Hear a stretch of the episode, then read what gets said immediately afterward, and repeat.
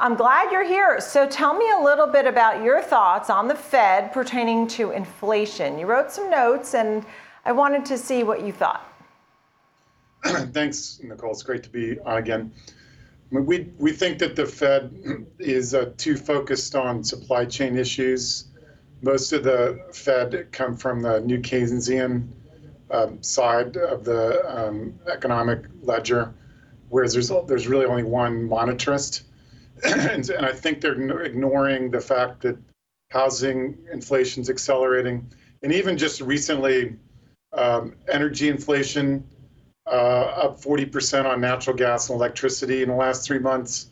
Oil's up 25.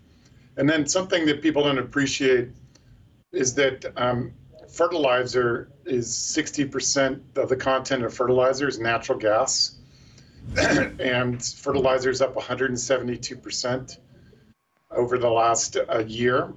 And so we think food inflation is going to accelerate energy inflation, housing inflation continues. So if we plug that in to our um, a model that just to estimate what, what inflation is running right now, we're getting almost 10%. So we think the Fed is way behind the curve in terms of uh, right. of inflation. Yeah, you mentioned that gas going into fertilizer. You see oil 80 to 100 range in the 2022 period uh, with this risk to the upside. You talked about rents and housing, and overall, that the Fed has in fact lost control of inflation. What do you think the Fed should do? As we'll hear from the Fed this week, um, tapering, the taper talk will begin. Is it enough? Is it fast enough? Um, rate hikes are not due really till the end, back half of next year at least. well, it's it's important to keep in mind that tapering is just pouring less gasoline on the fire. I mean, the, the monetary base is already up 182%.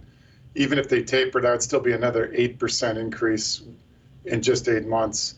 So it is important that they raise rates and try to cool off the housing sector. They'll probably end up doing that sometime in the second quarter. If we're, you know, if, if, if these trends continue or don't reverse, that really.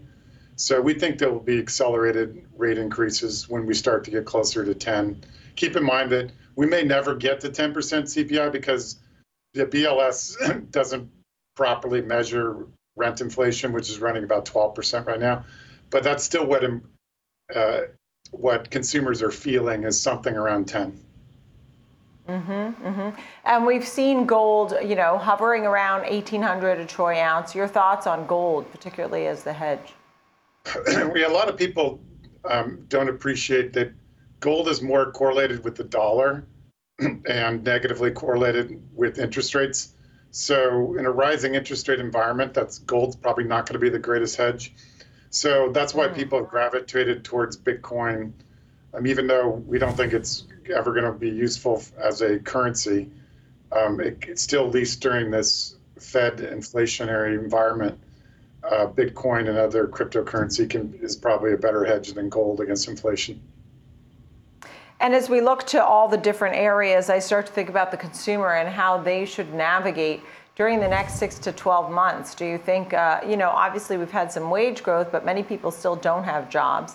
I think that there's a real disconnect between those who made a lot of money off the March lows of 2020 and those who are still struggling. Um, and don't really have that much savings, even though they say they have more savings because of the government.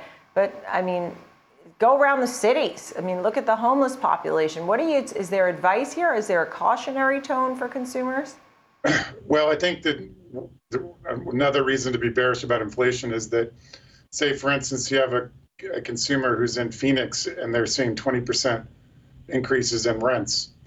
They're going to have to have higher wages, and you already saw it. Starbucks is raising wages three dollars to seventeen dollars. McDonald's raising wages so that's going to be the second leg of inflation is when wages do catch up.